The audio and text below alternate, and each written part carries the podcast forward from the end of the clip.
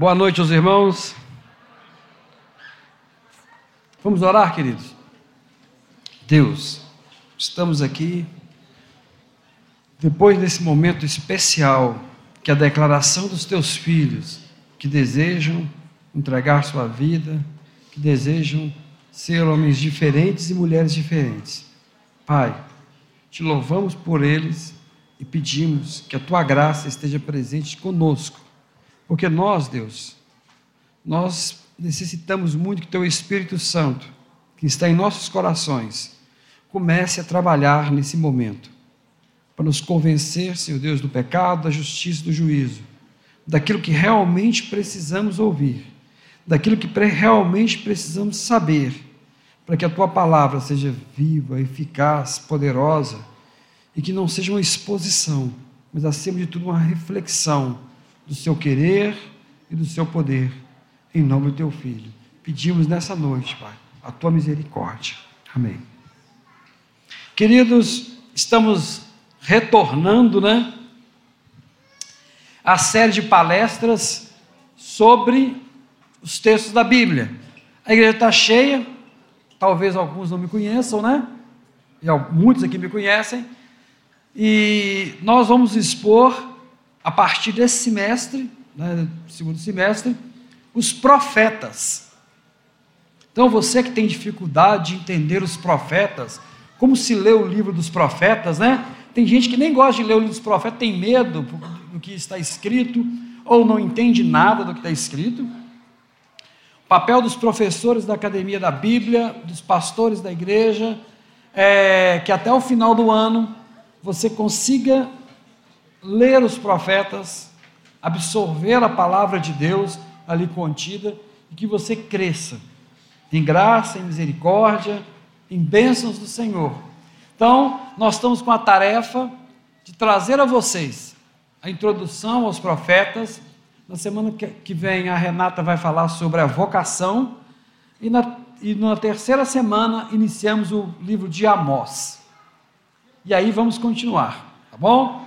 Então, vocês que são visitantes, que não pertencem à comunidade, ou que não vêm normalmente no culto, se você deseja conhecer os profetas, é o convite que nós fazemos. Para falar de profeta, você tem que falar de lei. Não existe profeta sem lei. Não existe. Antes da lei, não havia necessidade de profeta. Mas depois da lei, sim. O que nós vamos trabalhar nessa noite é explicar por que, que o profeta foi colocado por Deus lá em Israel. Para isso, antes de lermos os profetas, vamos voltar e vamos ler a, é, o livro de Deuteronômio. Vou ler algum, alguns pontos, porque senão a gente vai avançar muito, tá? É extensa a exposição. Então vamos juntos, capítulo 28, verso 2 nós vamos ler do 2 ao 14, depois eu vou dar uma parada e vamos ler mais alguns versículos saltados, senão a gente fica a noite toda só lendo. Então, vamos ler aqui esse texto. 28, verso 2: Se ouvires a voz do Senhor teu Deus, virão sobre ti e te alcançarão todas essas bênçãos. Hum. Bendito será tu na cidade Bendito serás no campo. Bendito o fruto do teu ventre e o fruto da tua terra, e o fruto dos teus animais, e as crias das tuas vacas, das tuas ovelhas. Bendito o teu cesto e a tua amassadeira. Bendito serás ao entrares, bendito ao saíres. O Senhor fará que sejam derrotados na tua presença os inimigos que se levantarem contra ti por um caminho sairão contra ti, mas por sete caminhos fugirão da tua presença. O Senhor determinará que a bênção esteja nos teus celeiros, e em tudo que colocares a mão, te abençoará, na terra que te dá o Senhor teu Deus. O Senhor te constituirá para si em povo santo, como te tem jurado quando guardares os mandamentos do Senhor teu Deus e andares nos teus caminhos. Todos os povos da terra verão que és chamado pelo nome do Senhor e terão medo de ti. O Senhor dará abundância de bens no fruto do teu ventre, no fruto dos animais e no fruto do teu solo, na terra que o Senhor, sob o juramento de teus pais, prometeu te dar. O Senhor te abrirá o bom tesouro do céu, para dar chuva à tua terra no seu tempo e para abençoar as obras da tua mão. Emprestarás a muitos, porém tu não tomarás emprestado. O Senhor te porá por cabeça e não por cauda, e só estarás em cima e não debaixo, se obedeceres aos mandamentos do Senhor, teu Deus, que hoje te ordeno para guardar e cumprir. Então mantenha a Bíblia aberta. Depois de uma leitura dessa, né, você volta feliz para casa e fala assim: Eu sou o cara. Não é? Puxa vida, que Deus legal que eu tenho. Quem acabou de batizar falou assim: Nó, eu fiz a melhor escolha da minha vida porque realmente só tem coisa boa para mim. Não é assim? E se nós pararmos aqui nesse texto, eu posso fazer uma pregação de horas, deixar muita gente feliz, né? E outras pessoas felizes com o que vocês vão fazer depois, né? Porque quem não quer um Deus assim? Eu quero, essas são as minhas bênçãos que Deus prometeu. Está escrito na Bíblia, então eu tomo posse. E quantos pregadores não falam assim ou já falaram dessa forma? Só que isso é um momento muito particular das Escrituras. Antes de você ouvir isso aqui, eu tenho que te contar alguma, uma história, tá bom? Vou contar duas histórias essa noite, espero, né? Nós temos ceia ainda. Primeira história, você sabe tão bem quanto eu. O Senhor Deus tira o povo de Israel, né? os hebreus, do Egito e vai levando aquele povo, quase que empurrando aquele povo, porque até hoje é assim, né? Se você chega no final da sua caminhada de fé, não é porque você fez força, não, é porque Deus te empurrou. Porque se deixar, você não quer chegar lá. É Deus que te empurra, Deus que. Vão lá, moço, vão lá, menino, quase que arrastando o menino pela, pela, pelo, é, pelo braço. E assim foi com o povo de Israel. Quando chegou perto do Monte Sinai,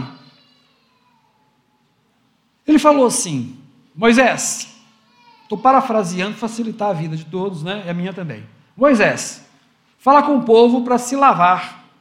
Lá está escrito santificar, mas para ele santificar era lavar, pôr uma roupa bonita, pôr um perfume para se apresentar diante de Deus.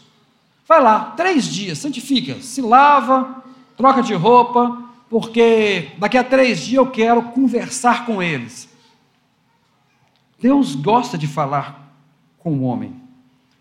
Porque Deus precisa? Não, porque nós precisamos.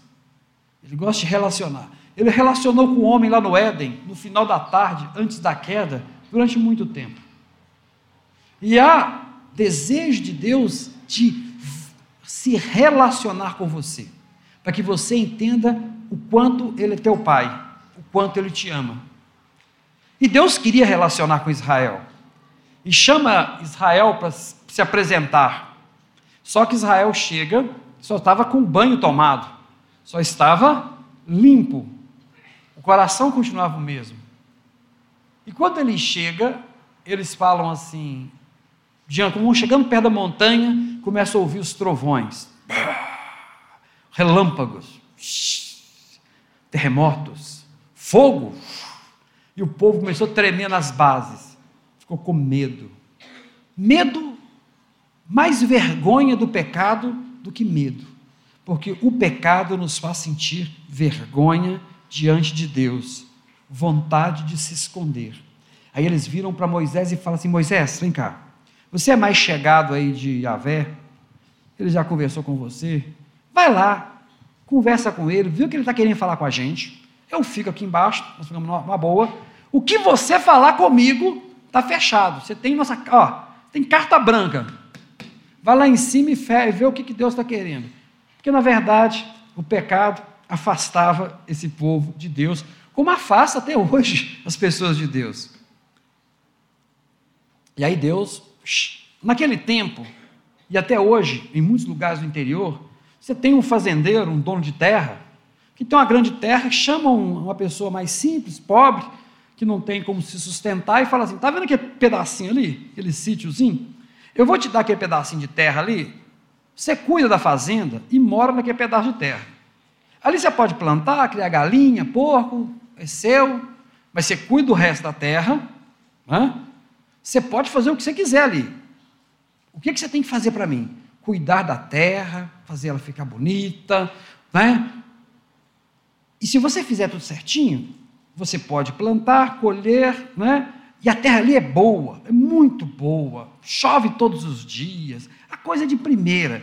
Fica ali, guarda, vai ser de, de você, e quando você morrer, esse acordo que eu estou fazendo vale para os seus filhos também, tá bom? Está fechado? Só, a única coisa que eu quero que você faça é, não deixa a gente estranha entrar, age dessa, dessa forma, seja justo, cuida bem da, da terrinha que é minha, mas você vai ser, vai ter esse pedacinho para você. Fechado? Fechado. Fazem um acordo, pronto. Isso era natural e até hoje existem locais que são assim. Isso tem um nome. Quem tem a terra é o sucerano. Quem cuida da terra para o sucerano é o vassalo. No feudalismo, né, o senhor e o servo. A terra é de Deus. Então Deus falou com Israel: Israel, tem uma terra lá em Canaã mal cuidada, não é?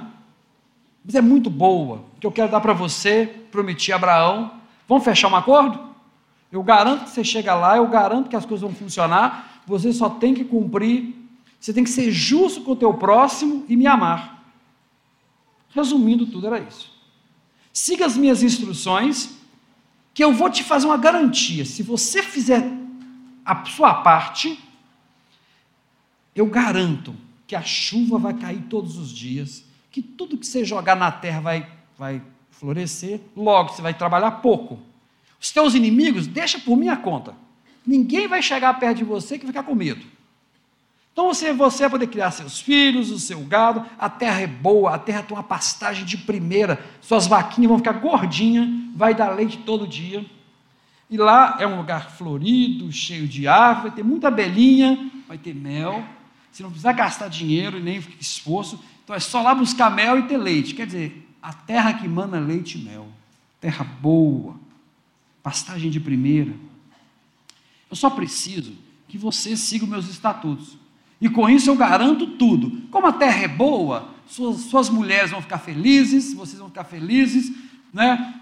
os seus filhos vão nascer saudáveis, vão criar saudáveis, vocês vão ser prósperos. E como vocês vão trabalhar? Como a terra é muito boa, tudo que você plantar vai, dar, vai dar tanto que vai sobrar para você emprestar, para você. Você não vai ter necessidade. Fica na sua, tranquilo, fechado.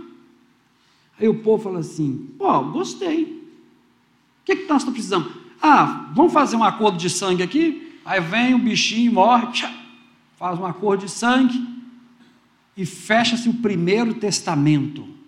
Nós estamos contigo, Deus. Nós somos seu povo.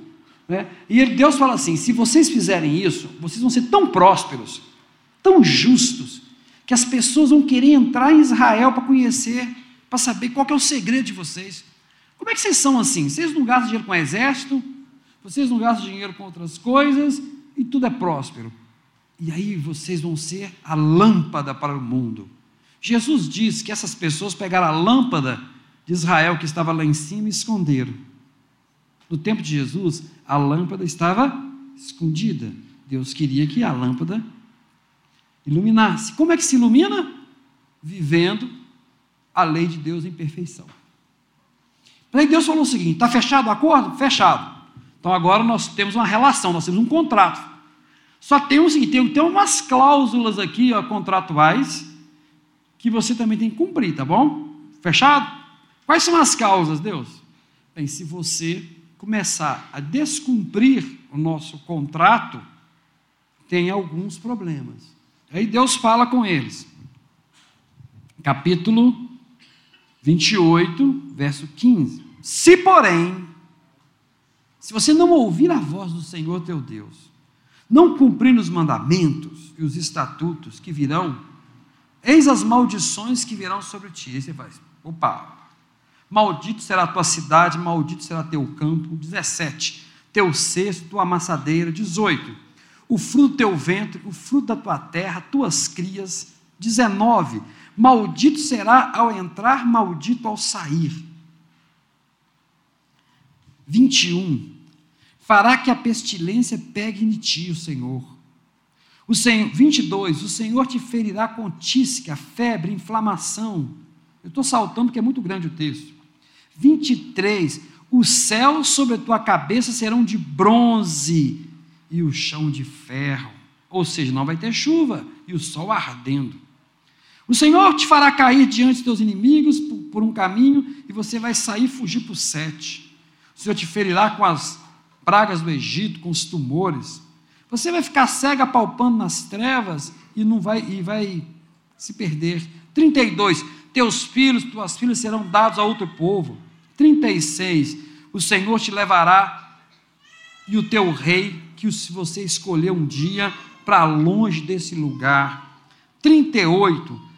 Você vai lançar muita semente, porém vai colher pouco. O estrangeiro vai ser melhor do que você na sua terra. Ele vai te emprestar e você vai ficar devendo para ele no 44. 45. Todas essas maldições virão sobre ti te perseguirão, te alcançarão, porque não ouviste a minha voz. 49. O Senhor levantará contra ti uma nação de longe. Da extremidade da terra virá, com voo impetuoso de águia, nação cuja língua você não entende. 55. De sorte que não dará nenhum deles da carne de seus filhos que ele comer. 60. Fará voltar contra ti as moléstias do Egito 61. Também o Senhor fará vir sobre ti as enfermidades e pragas escritas nesse livro. Ficareis em pouco número. Antes vocês eram estrelas do céu. Assim como o Senhor se alegrava em vos dar e multiplicar as coisas, ele se alegrará em tirar de você. Agora já não está mais alegre, né, gente? Normalmente as pessoas gostam de ler a primeira parte e dizer: aqui estão as bênçãos que o Senhor tem para você. Só que essas bênçãos foram prometidas a Deus com condicionante: servir a Deus pela lei, né? Cumprir os estatutos. Só que na sua sabedoria, Deus percebe né, que eles vão quebrar o pacto. E eles falam assim: Fechado, Deus. Observe que Deus expôs para eles. Olha, vamos fechar um acordo? Se você cumprir a minha ordenança, você tem isso, isso, isso. Se você não cumprir, você tem isso. Bênção e maldição, certo? Está de acordo? Eles falam, estamos de acordo. Quando, as, quando os, os batizandos né, são levados às águas, eles estão fazendo testamento com Cristo, que é o segundo. É o compromisso deles com o Senhor Jesus. É o compromisso deles, não mais com Canaã, mas é o compromisso com a Jerusalém celestial. É o compromisso com a esperança, com a volta do Senhor, com o reino de Deus. Foi estabelecido aqui publicamente. Da mesma forma, foi estabelecido lá no Sinai. E eles declararam: estamos de acordo, nós queremos. Deus simplesmente poderia executar a sua lei, porque o homem decidiu, por si só, se submeter a Deus dessa forma, porque ia receber uma herança. Mas Deus é tão bom, tão bom, e querendo tanto se aproximar dessas pessoas, e sabendo que essas pessoas vão desviar dos seus caminhos, e você vai vendo nas Escrituras, quando chega no livro dos Juízes, 40 anos eles servem ao Senhor. Aí mais uns 40, 20 servem aos outros deuses. 20, 30. E vem mais um juiz que Deus levanta, que é um profeta muitas vezes, e serve Israel mais 30, 20. Morre, morre todo mundo que viu aquele, aquele momento, e o povo desvia, fica 80, 100 anos não servindo ao Senhor. E assim sucessivamente. Aí você fala assim, mas que povo esquisito, né? É um, é um cai, né? é um levanta e cai toda hora. Aquilo ali chama-se misericórdia de Deus. Deus poderia ter executado todas as pragas imediatamente, porque quebraram o acordo dele. Não. E ele vai tentando ensinar essas pessoas. Não é assim. Aí deixa eles sob opressão um tempo, eles clamam ao Senhor, Deus ouve, manda o libertador, manda o profeta que fala para eles. E os profetas vão sendo colocados na vida de Israel com um único objetivo: lembrar do acordo feito no Sinai. Ô, gente, vocês estão esquecendo que nós fechamos um acordo com Deus? Que nossos pais fecharam e nós também? Cada vez que nós pegamos uma criancinha nossa, né, e fazemos a circuncisão dele aos oito dias, nós estamos dizendo que essa criança é do Senhor, logo essa criança está de acordo com a lei e ela assumiu o mesmo compromisso que os nossos pais. Estão esquecendo? A situação está ficando difícil, mas pode piorar. Ou seja, ser profeta é relembrar a lei, ser profeta em Israel. Por favor, nós vamos ver ao longo desse, até final do ano, que o dom de, que ser profeta em Israel, ou profetismo em Israel, é diferente do dom de profecia na igreja, tá bom? Dom de profecia, nós vamos tratar num outro momento. Dom de profecia não tem nada a ver com profetismo em Israel. Você não pode comparar o, o dom de profecia que existe hoje com o ministério desses homens. Por sinal, esse ministério termina em João Batista. E quem fala isso é Jesus, os evangelhos. Não houve maior do que João. E João não fez um milagre, não deu uma visão, não fez nada de extraordinário aos olhos dos homens. Mas ele foi o último que viu a esperança cumprida. Não tinha mais que falar de esperança porque ela tinha acabado de chegar, por isso que acabou. Todos eles, sem saber, falavam de Jesus para as pessoas. Não sabiam que era Jesus. Não sabiam como que Deus ia encarnar. Não sabiam mas sabiam que Deus estava preparando algo bom para o povo, porque ele amava tanto esse povo que era capaz de arranjar um jeito de contornar o acordo que foi feito lá, de cumprir o acordo. Isso foi esperança. Mas quando João vê o Cordeiro de Deus em, na sua presença, acabou. A nossa esperança foi cumprida. Não preciso mais de um profeta, porque Deus se fez presente. Voltando à história ainda. Assim como Deus se apresentava para Adão e conversava com Adão e tentou conversar com o povo, o Espírito Santo não tinha se manifestado da forma que foi dada à igreja a partir do Pentecoste. Os homens não tinham a habitação do Espírito no coração, mas Deus os amava de tal maneira que levantava homens e os enchia esses homens do Espírito, e esses homens faziam tipo o papel que hoje o Espírito Santo faz no seu coração tentar convencer as pessoas do pecado, da justiça e do juízo. E gerar esperança para que essas pessoas saibam que Yahvé é poderoso, que Yahvé é maravilhoso. E o Deus é tão bom que vai trabalhando. Chega uma hora que as pessoas falam assim: olha, nós precisamos de um rei. Ah, a gente precisa de um rei porque esse negócio de ficar confiando em Deus, que Ele vai lutar nossas batalhas, nós temos que ser igual aos outros. E aquilo magoou o coração de Samuel, magoou o coração de Deus. Então tiveram Deus deixou eles escolher um rei, deu um rei para eles que eles identificaram, era um cara bacana, né? alto, bonito, postura de rei. Depois deu um rei razoável para eles, que é Davi. E olha que Davi é um dos melhores. E a última coisa que ele fez foi mandar matar o tio, quando estava morrendo.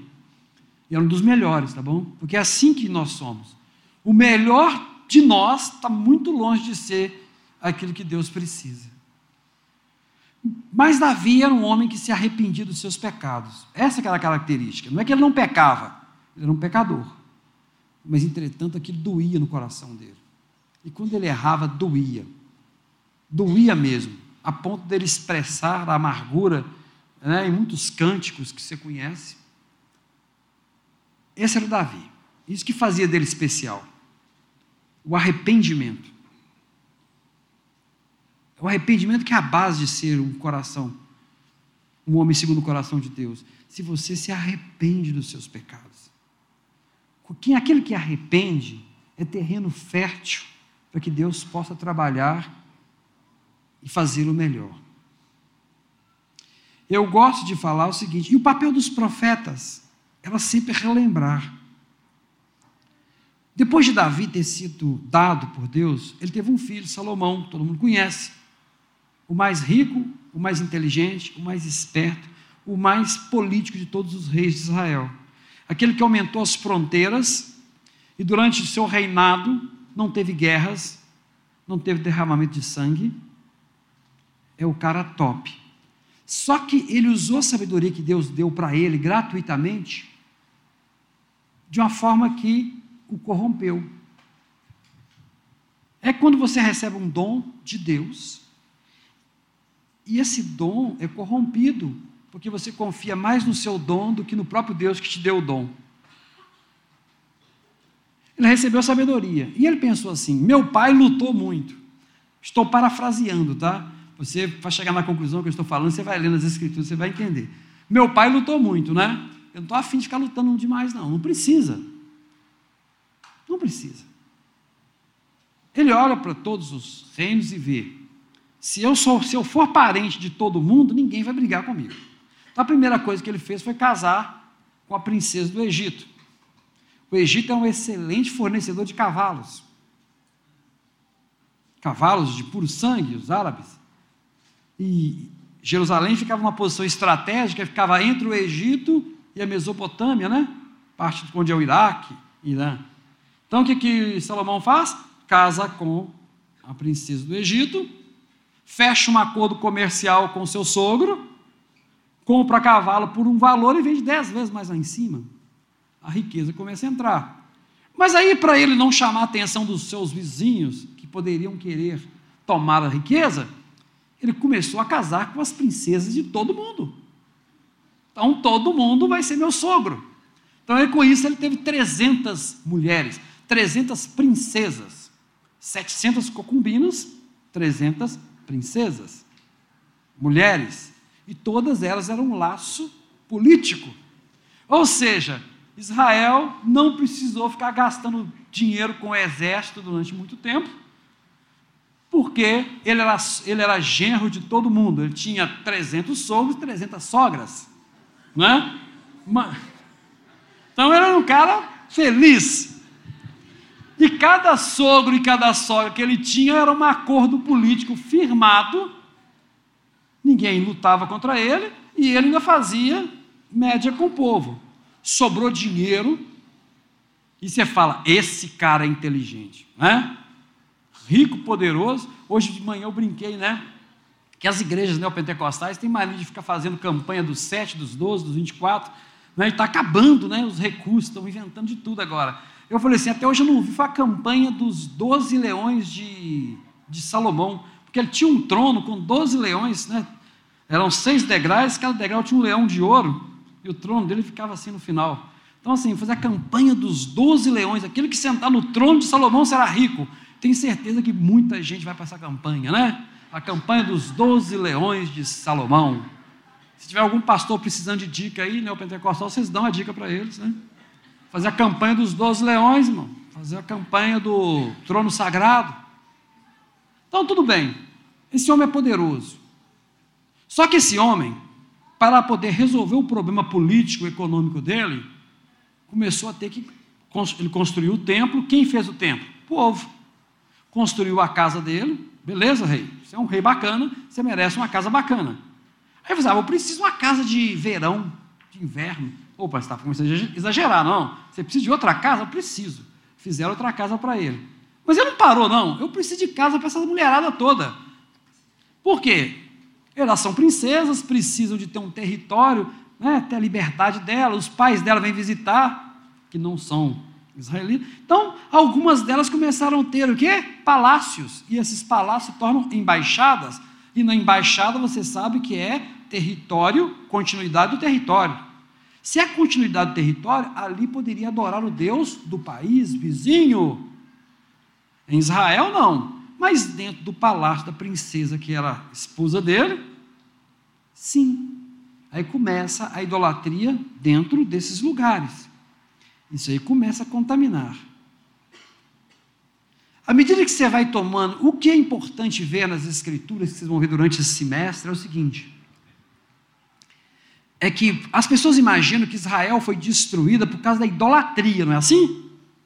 A idolatria é o último pilar. Eles são destruídos porque eles começam a confiar na sua própria força, criar mecanismos para eles mesmos e esquecer do braço de Yahvé.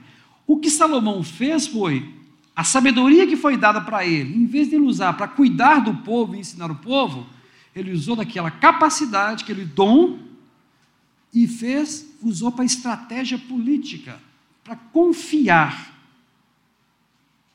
no seu poder e não na mão do Senhor. E cada vez que ele vai agindo assim, começa a fazer alianças que não eram para ser feitas, começa a casar com mulheres que não poderia casar, começa a achar que casando com essas mulheres, esses reis não vão atacá-lo, logo a confiança no Senhor não existe, ele está confiando é na política. E com isso, a voz que falava no seu coração, o Espírito Santo, Deus vai se afastando de Salomão, não vai? Uma vez que Deus se afasta de Salomão, porque ele não quer parte, o Espírito não fala mais com ele, ele está solto e quando você está solto sem Deus, você vai ouvir o que é mais próximo de você. E aquelas mulheres que ele tinha que visitar, né, constantemente, vão falar: qual é o problema, meu rei, de você me ajudar a cultuar meus deuses? E, ele e, nesse, e nessa hora Salomão está pensando: é, todos os caminhos levam a Deus mesmo. Né? No final das contas, Deus é até uma ideia legal. Como é que Deus não pode estar aqui dentro também? Talvez ele chegou até a pensar assim. E esse homem cede e começa a adorar outros deuses. Ele não adora outro Deus lá atrás. Ele adora no final. Israel é assim.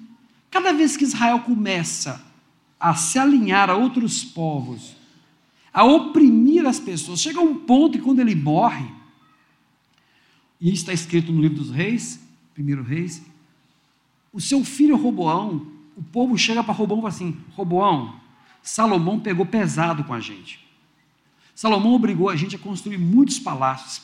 Por favor, vocês leiam lá em 1 Reis, vocês vão ter acesso. Está difícil, está pesado. Alivia nossa carga, alivia nossos impostos, alivia nossos trabalhos forçados, porque está pesado. Aí o Roboão vai chegar para os seus conselheiros mais velhos. E aí, o que, que eu falo com eles? Aceita, se submete, sirva ao povo e esse povo nunca vai te deixar. Salomão realmente pesou a mão no final, ele estava descontrolado. E aquilo não agradou muito aquele rei jovem, né, adolescente, aquele rei inexperiente. E ele procurou seus colegas, né? Que isso, cara? Não afina não. Se você mostrar fraqueza agora, eles vão partir para cima de você, vão ficar mandando em você. Faz isso não. Fala com ele o seguinte: que seu dedo mindinho é mais pesado que o, que o braço do seu pai. E que se ele batia, se ele chicoteava o povo, você vai jogar é, é escorpião nas costas deles. É no terror, velho. Vamos lá. O Roboão né, vai ouvir o, os amigos e vai perder o reino. Porque é vontade de Deus. Ou seja, as pessoas imaginam que, o, que a idolatria é o pecado que levou. Não. A idolatria é a consequência final, porque quando você deixa de servir a Deus, você está servindo outra coisa, meu amigo. Quando você deixa de entender a graça de Deus, é outro Deus que está na sua vida. Você pensa que é Deus e não é. E aí, nesse momento, a idolatria é apenas a consequência da falta de confiança o Deus Todo-Poderoso. E os profetas, e nós vamos estudar isso, vão desenvolver e mostrar que o culto sem a justiça leva à idolatria. Culto sem justiça. Algumas pessoas acham que justiça é bandeira da esquerda, da direita, da extrema esquerda, da extrema direita. Justiça é bandeira de Deus. Ser justo é característica de ser filho de Deus. E aí, aplicado à nossa vida pessoal. Hoje pela manhã eu falei, se eu que eu conheci pessoas que se diziam cristãs, e eu estou falando de pessoas que eu conheci. Pastor, pastores, dois, que tinham lá uma empresa de conservação, Né? E, e como trabalhava com pessoas mais simples, pessoas difíceis e tudo, eles não, não recolhiam o INSS, não pagavam fundo de garantia, tinha uma empresa já preparada para falir, porque assim, ficavam cinco anos, né? Assim que a outra empresa já estava já registrada, aí quando ia juntando muita causa na justiça, aí fechava a empresa, deixava todo mundo sem receber e pulava para a próxima.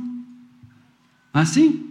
Mas eram homens que todo domingo estavam na igreja, falando a palavra de Deus, dizimistas. As esposas tinham a saia para baixo do joelho, os cabelos longos. Eu conheci, eu, eu, eu tive contato com essas pessoas. Estou servindo a Deus porque eu estou fazendo a parte né, espiritual, mas não havia justiça. Da mesma forma que você tem um empresário injusto, você tem um funcionário injusto, aquele que é contratado para trabalhar oito horas, enrola o patrão e não trabalha às oito. Né? Aquele que quebra por maldade, aquele que engana. Você é tão injusto quanto o seu patrão que não te paga. E a justiça, ela não é propriedade de nenhuma ideologia. A justiça é provém do trono de Deus, ela é característica de Deus. E, que, e os profetas vão denunciar a injustiça como consequência da queda. Porque uma vez que você não ama Yahvé, você não consegue amar o próximo, o seu irmão. Você não vai cuidar da viúva, do pobre, do necessitado, do que tem dificuldade, é porque você não ama a Deus. A relação é o tempo todo. Quanto mais você ama a Deus, mais você é sensível ao outro. É justo. A lei é linda porque ela cuidava. Uma das coisas mais belas da lei, para mim, tem uma cena que é a cena de Ruth, e que nela fica descrito a beleza do amor de Deus.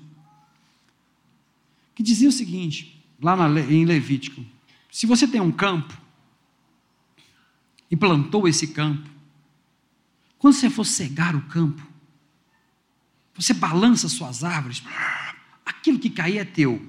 O que ficar no pé, não põe a mão, não.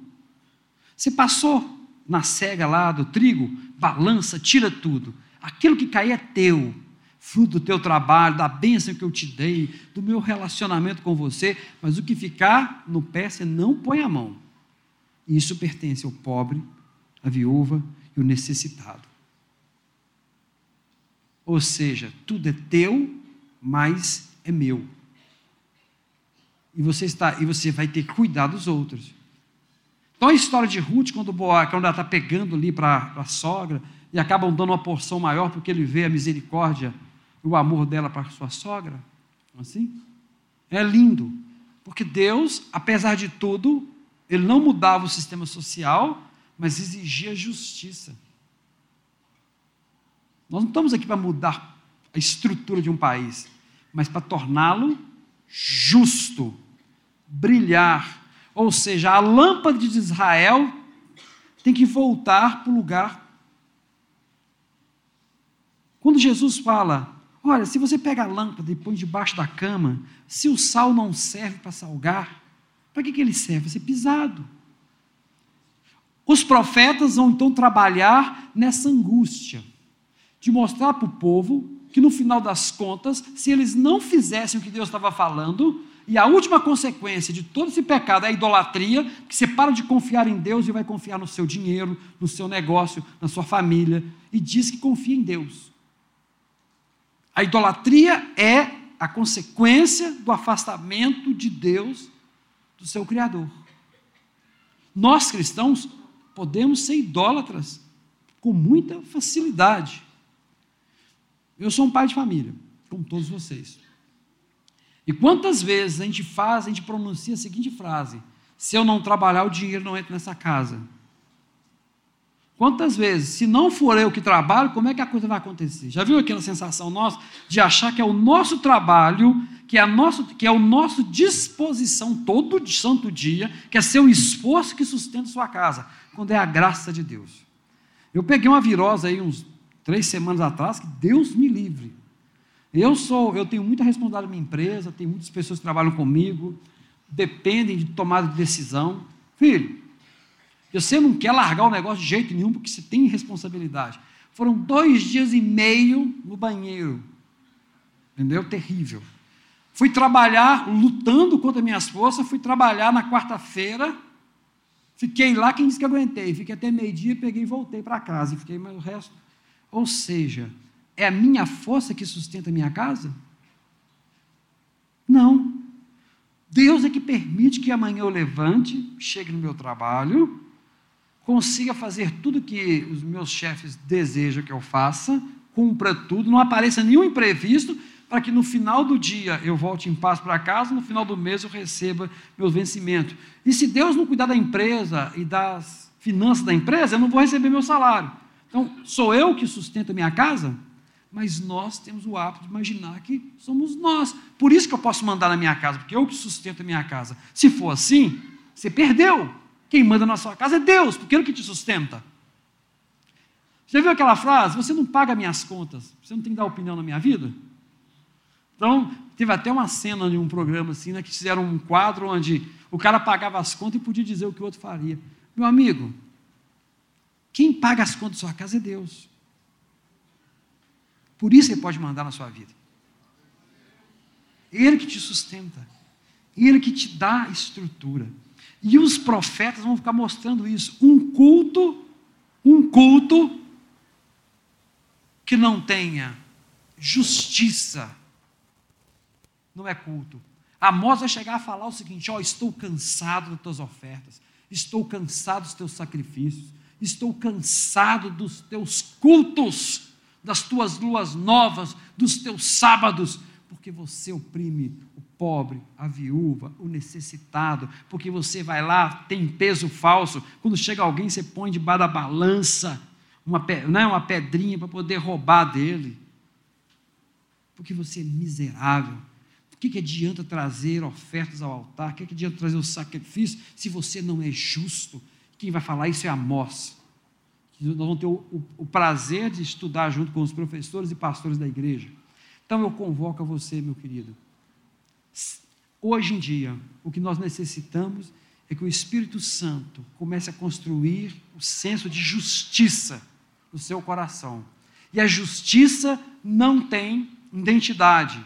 Ele pode ser aquele que pratica, que seja de outro grupo religioso, de outro pensamento político, né? de qualquer coisa, mas seja sempre justo Ser justo não é fácil porque é característica de Deus. E é o que você deve clamar todos os dias: Deus, me faça um homem justo. Que eu seja justo com meus filhos, com minha esposa, com aqueles que trabalham comigo. Seja justo. Ser justo é ser de Deus. Ser justo te impede de você chegar na idolatria, de depositar sua confiança em qualquer outra coisa que não seja Deus. E que nesse espírito de pedir justiça ao Senhor essa noite, que possamos receber o corpo de Cristo, que possamos receber a comunhão do Senhor, né? que vai ser ministrado nessa noite. Esse que é o objetivo. Os profetas vão desenvolver ao longo da sua história uma chamada de misericórdia, porque Deus poderia punir imediatamente os homens, mas ele ainda coloca homens para avisar: olha, ouve Israel, vocês estão fugindo do eixo. Hoje nós temos o Espírito Santo no coração de cada um nessa noite. Que quando a gente erra, nós pecamos, tá, irmãos? Eu sou o primeiro. Mas a diferença é que isso incomoda. Isso tira o sono, tira a nossa alegria e tem que tirar a nossa vontade até de se alimentar. Quando o pecado te incomoda, Agradeça a Deus, porque o Espírito Santo está falando. Se você pecar e não sentir incômodo, meu querido, aí o negócio pegou. Aí você está no caminho de Salomão. Você vai perder. Então, pecar nós pecamos. Mas esse pecado tem que ser algo que nos incomoda, que nos desagrada. Que possamos, né, diante do Senhor, pedir: Senhor, nos faça justos, retos, né, e venhamos entender a tua comunhão essa noite.